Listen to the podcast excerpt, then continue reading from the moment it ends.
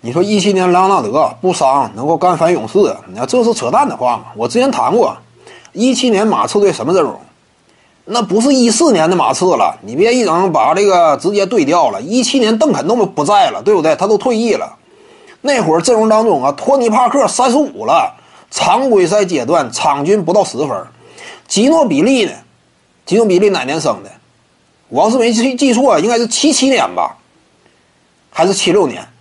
四十左右的一个老汉了，能够干啥呀？他又是一个后卫，脚步当年的蛇形突破呀，你再展现一个试试，哪有那么容易了？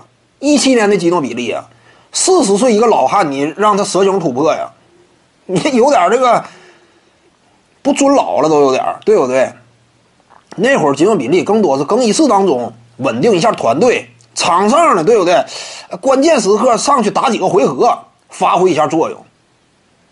身边的老 G D P 走的走老的老，靠着阿尔德里奇呀、啊，这一对双核呀、啊，统治赛场啊，甚至于放眼历史，阵容可以说第一豪华的一七年金州勇士相提并论呢，那不夸张吗？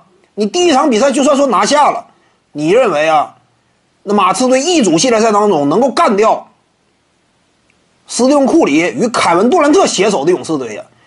这明显扯嘛，对不对？那年怎么讲呢？就是第一场比赛啊，莱昂纳德不受伤，整个系列赛也得被拿下。一七年的勇士几乎就是勇士队自从建立王朝以来最强的一年。那你怎么打呀？你看什么这被拿下，那是不现实的。你别光看上半场，那经常有比赛上半场大比分领先，下半场就被翻盘的，经常有。勇士队当时怎么讲？掉以轻心，对不对？被你打了个措手不及。下半场立刻掀起反攻，那会儿勇士火力真是一旦感觉来了根本拦不住。那会儿的勇士嘛，多强，感觉来了根本拦不住。那五小阵容正值巅峰，德朗勒格林强势到什么程度？